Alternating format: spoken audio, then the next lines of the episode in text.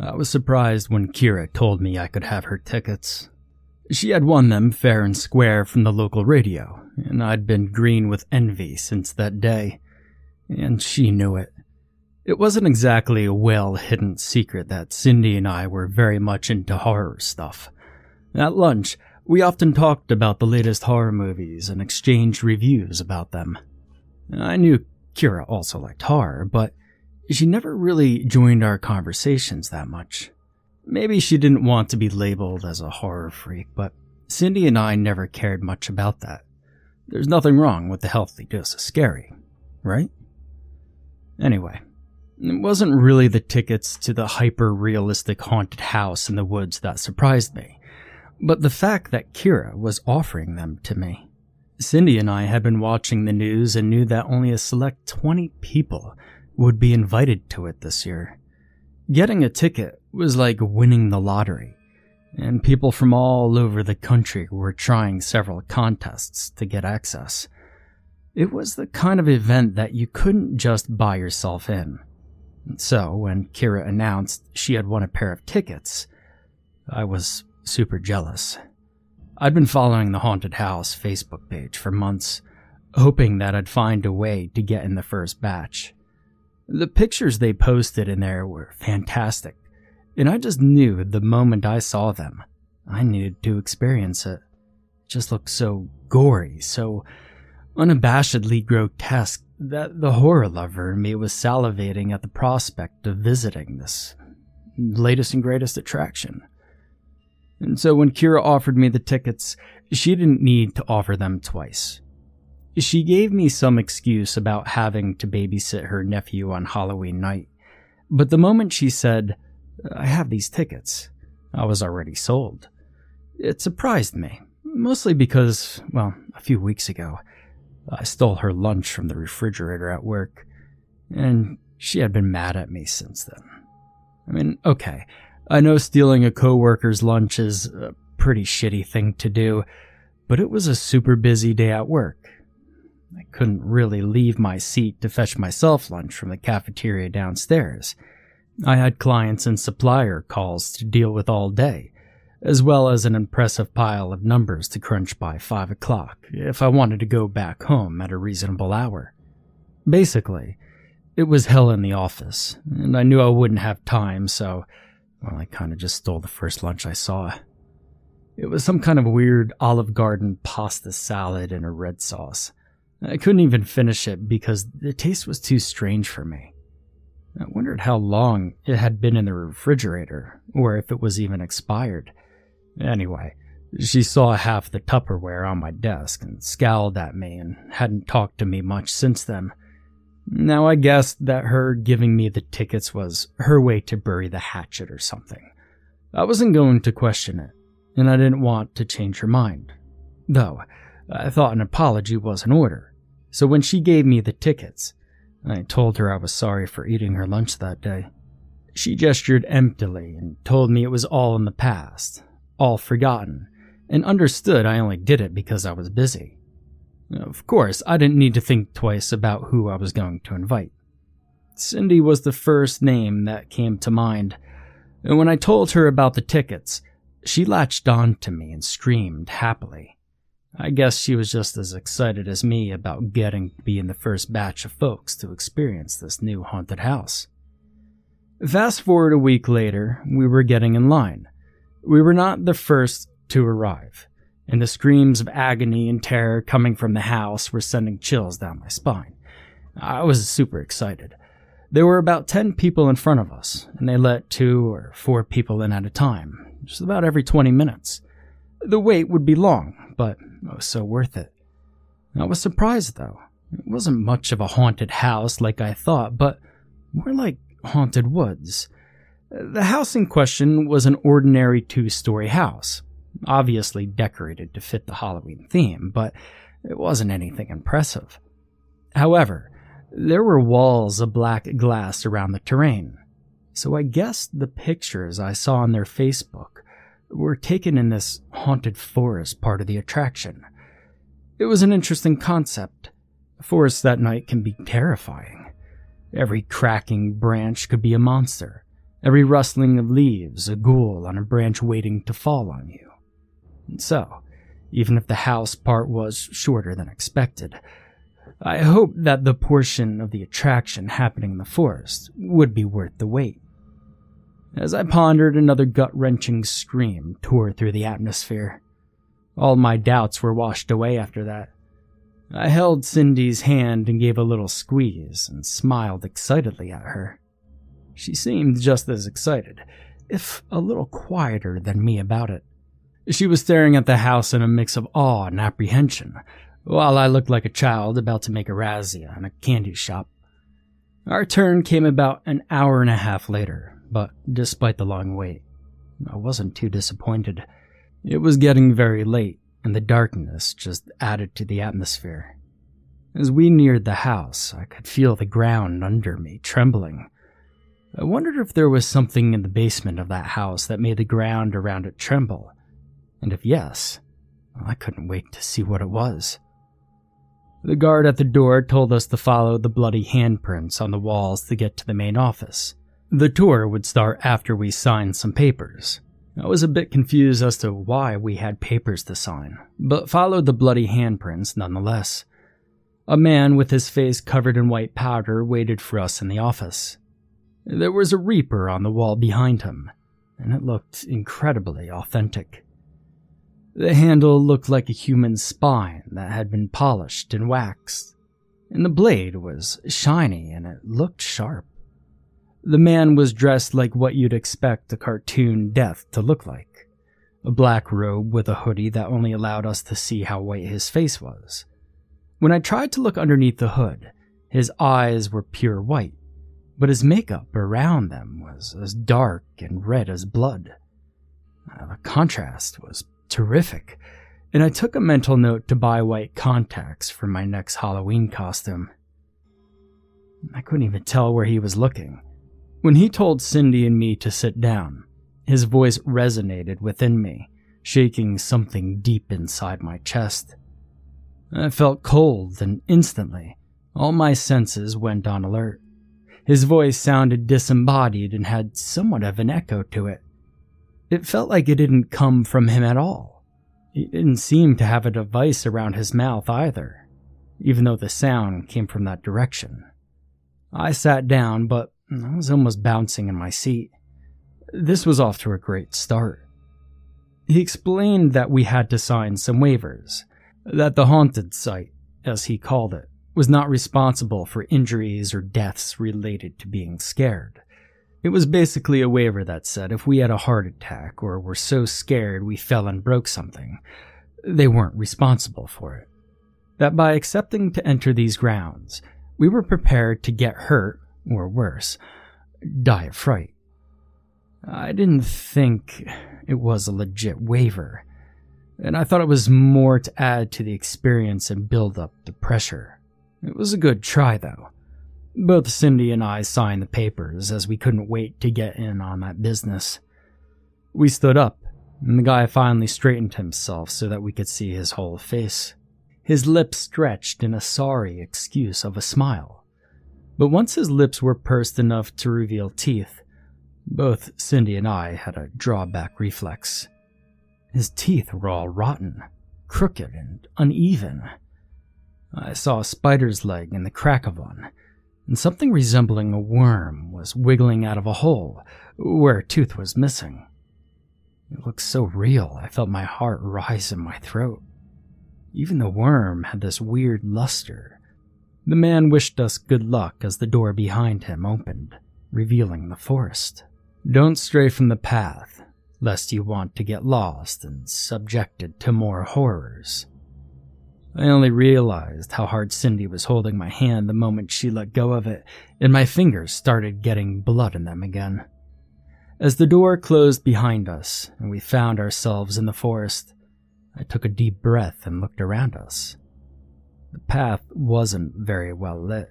A few lanterns that are spaced in just the right way to allow five feet or so of total darkness in between them. Enough to see where to go not enough to see where shit was hidden. It was perfect. They didn't even need to add music or a track or anything. They did, however, place a few speakers here and there for cracking branches, the hoot of a few owls, and the sound of bat wings and squeaks as they flew off. Cindy and I started walking, following the path. After about a minute or two, we felt like we were followed. Turning around fast, I barely had the time to see a woman in a red dress as she was disappearing in the dark of the night. Before I could try to figure out anything about her, a scream tore my gaze away from her disappearing form and in front of us. About four or five lanterns ahead of us was a woman. Her belly had been slashed open, and her guts were slowly spilling to the ground. But that was not the most unsettling. Cindy screamed before I could say anything, but my blood turned to ice. It's her! It's her! Do you recognize her? It's her! Tell me I'm not crazy! The woman in front of us was a lady that was in the waiting line with us. Five feet seven, smelled like Chanel, curly black hair, simple gray jogging, and a white tee. She was about 25 years old and seemed to be accompanied by her girlfriend. I saw blood spilling out of her mouth and her knees buckling as she tried to take a step forward, while also trying to push back her guts inside her. She barely took two or three steps in our direction before her knees gave up, and she fell face first to the floor. I was shocked. My heart was pumping so fast and my brain was reeling. It had to be an illusion. It had to be fake. It was probably a super well done hologram or whatever it was. And I thought about how genius it was and how authentic it made the whole thing. Cindy was sobbing and holding on to me, so I turned toward her with a big smile, even though I could feel myself quaking. Every bone in my body was shaking, and the adrenaline was pumping through my heart at 2,000 miles an hour. I was panting when I opened my mouth. It's fake, Cindy. It's freaking well done, but it's fake. Isn't that amazing? Cindy sobbed quietly and looked back at the corpse. It wasn't there anymore. She pulled on my arm twice and raised a shaky arm to point at the spot where the woman's body was lying a few seconds ago. All we could see now was blood. There was a bit of guts, and a huge trail that led into the forest. I told it was fake. It took her a few more seconds to calm down, but I could tell from the way she kept walking stiffly she wasn't over that shock yet. That was only the beginning of the attraction, then I started to doubt her ability to finish it. If I saw any sign of health problems, though, I'd make sure to call for help. Maybe that's why we had waivers to sign. I didn't think Cindy would be so weak of heart, though. I thought as I tried to calm my own heart from bursting out of my chest. We kept walking, following that path, and eventually reached that fifth lantern. The ground was still soaked in blood, and even the air around the place had a tangy smell. I never really smelled a good amount of blood, so I imagined it was something like that. As we stared in disbelief at the pool of blood on the ground, Cindy whispered to me how real it looked. I thought she finally understood that in the end, this was just a scary attraction, and it was giving us exactly what we wanted a good scare. I even had a chance of seeing a hint of a smile before, out of nowhere, a scarecrow looking thing snarled at us. He was tall and lanky. His hair was like a rat's nest, and he smelled of soil, crusty pants, and cheap vodka. In his hand was a bloody machete that was still dripping with the fresh blood. We started running and screaming, but I was still blown away at the realism of it all. We thought we'd put some good distance between the scarecrow and us when we reached what looked like the end of the trail. There were big black glass panels, like the ones that were around the house in the beginning I wasn't sure if we missed a turn or something. The guide did say not to leave the trail unless we wanted to be subjected to more horror. Suddenly, the wind seemed to rise. A breeze so cold it chilled us to the bone as it passed, and a cracking noise started in the background. Heavy steps seemed to come from the forest on our left, forcing us to look in that direction. Something heavy was walking towards us. We heard chains rustling and something being dragged, low moaning and more branch cracking. The steps suddenly changed their direction and walked away from us. My heart was beating so loudly against my eardrums, it was deafening everything else around. I still could hear Cindy's heavy panting. She wasn't much of a runner, so I guessed she was still reeling from the previous run. Two lanterns away, we saw it. Its skin was a sick green and looked thick and scaly. Its head was devoid of hair and covered in blood soaked bandages.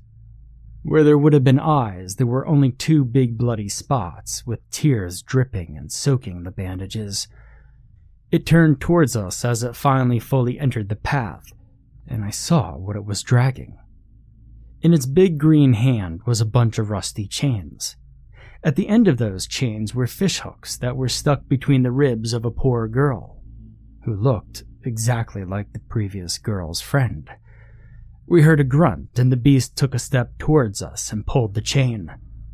I could see the way the skin and bones bent in that poor girl's body, and both Cindy and I took a step back.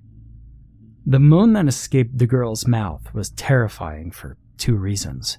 One, it was muffled because her lips had been stitched with barbed wire. And two, because of how heavy and drawled it was. It felt real. Even that monster felt real. We backed up against the cold glass panel until we heard a door creaking on our right. It looked like an abandoned hunter's cabin. The monstrous creature stopped moving when we looked away, I was curious if it heard the noise too. A lantern was lit up next to the door, and the monster growled loudly growled in a way that could only be described as otherworldly and inhuman, and we both decided to make a run for it. Which was a good decision, since, about a second later, we were chased by a monster who was dragging a screaming woman in chains. The sound of bones breaking and the beast's heavy steps fueled our escape, and we finally entered the cabin. There was only a trap in the basement, and Cindy hiccuped in fear knowing it meant going underground. Even I had tears in my eyes at this point. I opened the trap just in time for us to enter and hide underneath. I could hear the monster's steps over our head. But the worst was when a thick, heavy, warm glob of blood dripped from a crack and right onto Cindy's shoulder. It smelled, uh, reeked actually, and it looked and felt like blood so we dashed down the stairs, hoping not to fall on our faces. We had to find the walls and help ourselves with it for a solid three minutes. And I cannot tell you how many insects crawled on my hands, or how many disgusting things I felt along that wall. Surprisingly, for a cave underneath a cabin, it was insanely warm down there. So warm it made my clothes stick to my skin, and I had difficulties breathing. It was warm and humid, the kind of heat you can't like, and the smell was atrocious. It was a mix of sulfur and rot. I could feel Cindy's hands on my back as we followed the wall, and sometimes I felt like I was grabbing someone's head. The wall wasn't even and smooth. It looked like rocks, but sometimes there was a smooth feeling like skin, and at some point I'm pretty sure I felt the nose and eyes. After about three more minutes of walking around, we reached an intersection, which was lit with one torch. Against my better judgment, I flashed it behind me to see the wall, and it was exactly how I was picturing it in my head. It was skulls, decomposed heads, fresh bloody heads and limbs. I looked at my hands and they were covered in grime and blood and smelled terrible. But it wasn't the time to worry. We had to choose between going left or right. We chose right because there was a pleasant breeze coming from that side, while the left side of that underground passage was vibrating and a lot warmer. We should have chosen left. As we walked down the right path, we started to hear chanting. The murmurs were low, barely audible at first, but the more we got closer, the more we heard. I had no idea what the people were chanting. I have no idea what they were saying. It was in another tongue. But if I had to guess, it had to have been some sort of ritual. We neared the end of the tunnel. I passed the torch to Cindy while making a shh sign. I pressed my fingers to my lips and crouched. I had a bad feeling in my stomach. In the distance, at about 30 feet ahead of me, was a small gathering of people. I want to say five or six guys dressed like the first man we had met in the office. There's a black robes, uh, white painted faces, and all. In the middle was a woman in a red dress, but she was also wearing a black cape and hoodie, which hid her face. I felt something sink in my stomach when I noticed she was standing by what looked like an old school operating table. There was a girl strapped to it, completely naked, and the skin from her forearms had been entirely peeled off. I had to put my hand in front of Cindy's mouth to prevent her from making any noise, and I saw that woman in the red dress use a scalpel, and with infinite accuracy, peel off the remaining skin of the woman's hand. I gasped, which I thought was quiet, small, and that perhaps no one would hear it. But then I saw the woman in the red dress raise her head and look at me. My blood turned to ice, and everything I'd witnessed tonight was replaying in my head. Suddenly, this place was where I was going to die if I didn't move the fuck away from here as fast as I could and I heard Kira's laughter as I stood up. I grabbed Cindy's arm and dashed away from the ritual scene I'd bear witness to. I screamed at Cindy. It's her, it's Kira! As we reached the path, I wanted to go back toward the woods and hopefully lose myself in the forest, but I could hear heavy steps and chains rustling in the distance. The growl forced me to turn at the intersection, left, where we should have gone first. I felt the ground vibrating under my feet, and the stench of blood and guts soon reached my nose. At the end of the pathway was a large, rusty looking metal floor with big holes in it. It looked like a cheese grater, and some holes were big enough that I could fit my whole body inside one of them. But I really didn't want to do that. At the other end of that big metal floor was what looked like an exit. As we were about to step on the metal floor, we heard something fall heavily. The thump and squishing noise that followed disgusted me, and we realized quickly that the metal wasn't rusted. It was stained with blood. The couple that got in before us just fell from the ceiling and right on the metallic floor. They were obviously already dead, but when we looked up, we only had enough time to see a big trap closing. There was no time to waste.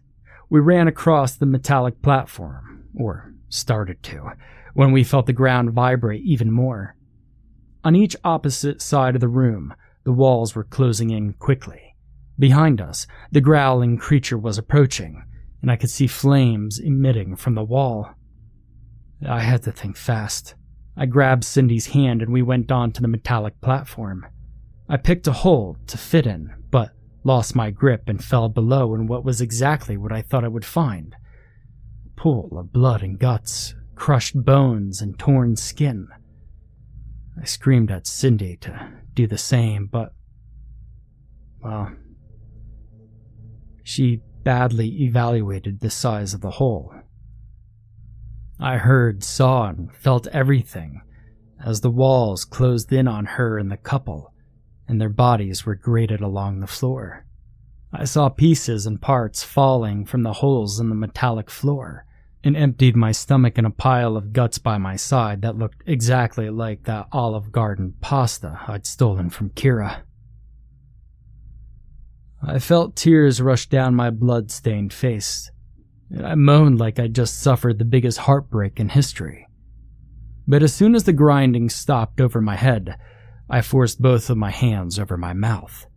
I heard high heels and saw, through the cracks, a woman in a red dress walking on the floor. The heavy steps followed, and I had to crouch in that pile of gores so that she, or they, wouldn't notice I was still alive. I hoped to everything good that no one would see me and held my breath for as long as I needed to. Clean that up and send the next couple. Danny, you said these guys cut it in front of you in the line at the grocery store? Well, let's give them the best Halloween of their life. Kira said, and then everyone walked away. I didn't know how much time I had, but I knew for sure that I wouldn't wait to figure it out. When I was sure there wasn't anyone left, I climbed back from the hole I fell from. I cut my hand on the edge, but it didn't matter at that point. My whole body was numb yet shaking all over. I got out of that hole and heard a quiet beeping. Seconds later, there was a boiling hot shower falling on me. The water was so hot I was quite heavily burned as I reached the exit. I didn't feel a thing. I was in shock. When I reached the exit, I prayed I would get out of this place, but I was back in the forest. There weren't any lanterns this time, and so I ran for as long as my breath permitted me. And then I heard a car. I followed the sound and reached a road. Then another car passed. I lost consciousness there, succumbing to my wounds and trauma. I woke up in a hospital room. A nurse told me I'd been out for two days and some bystanders brought me there. And the only times I woke up, I was screaming Kira's name.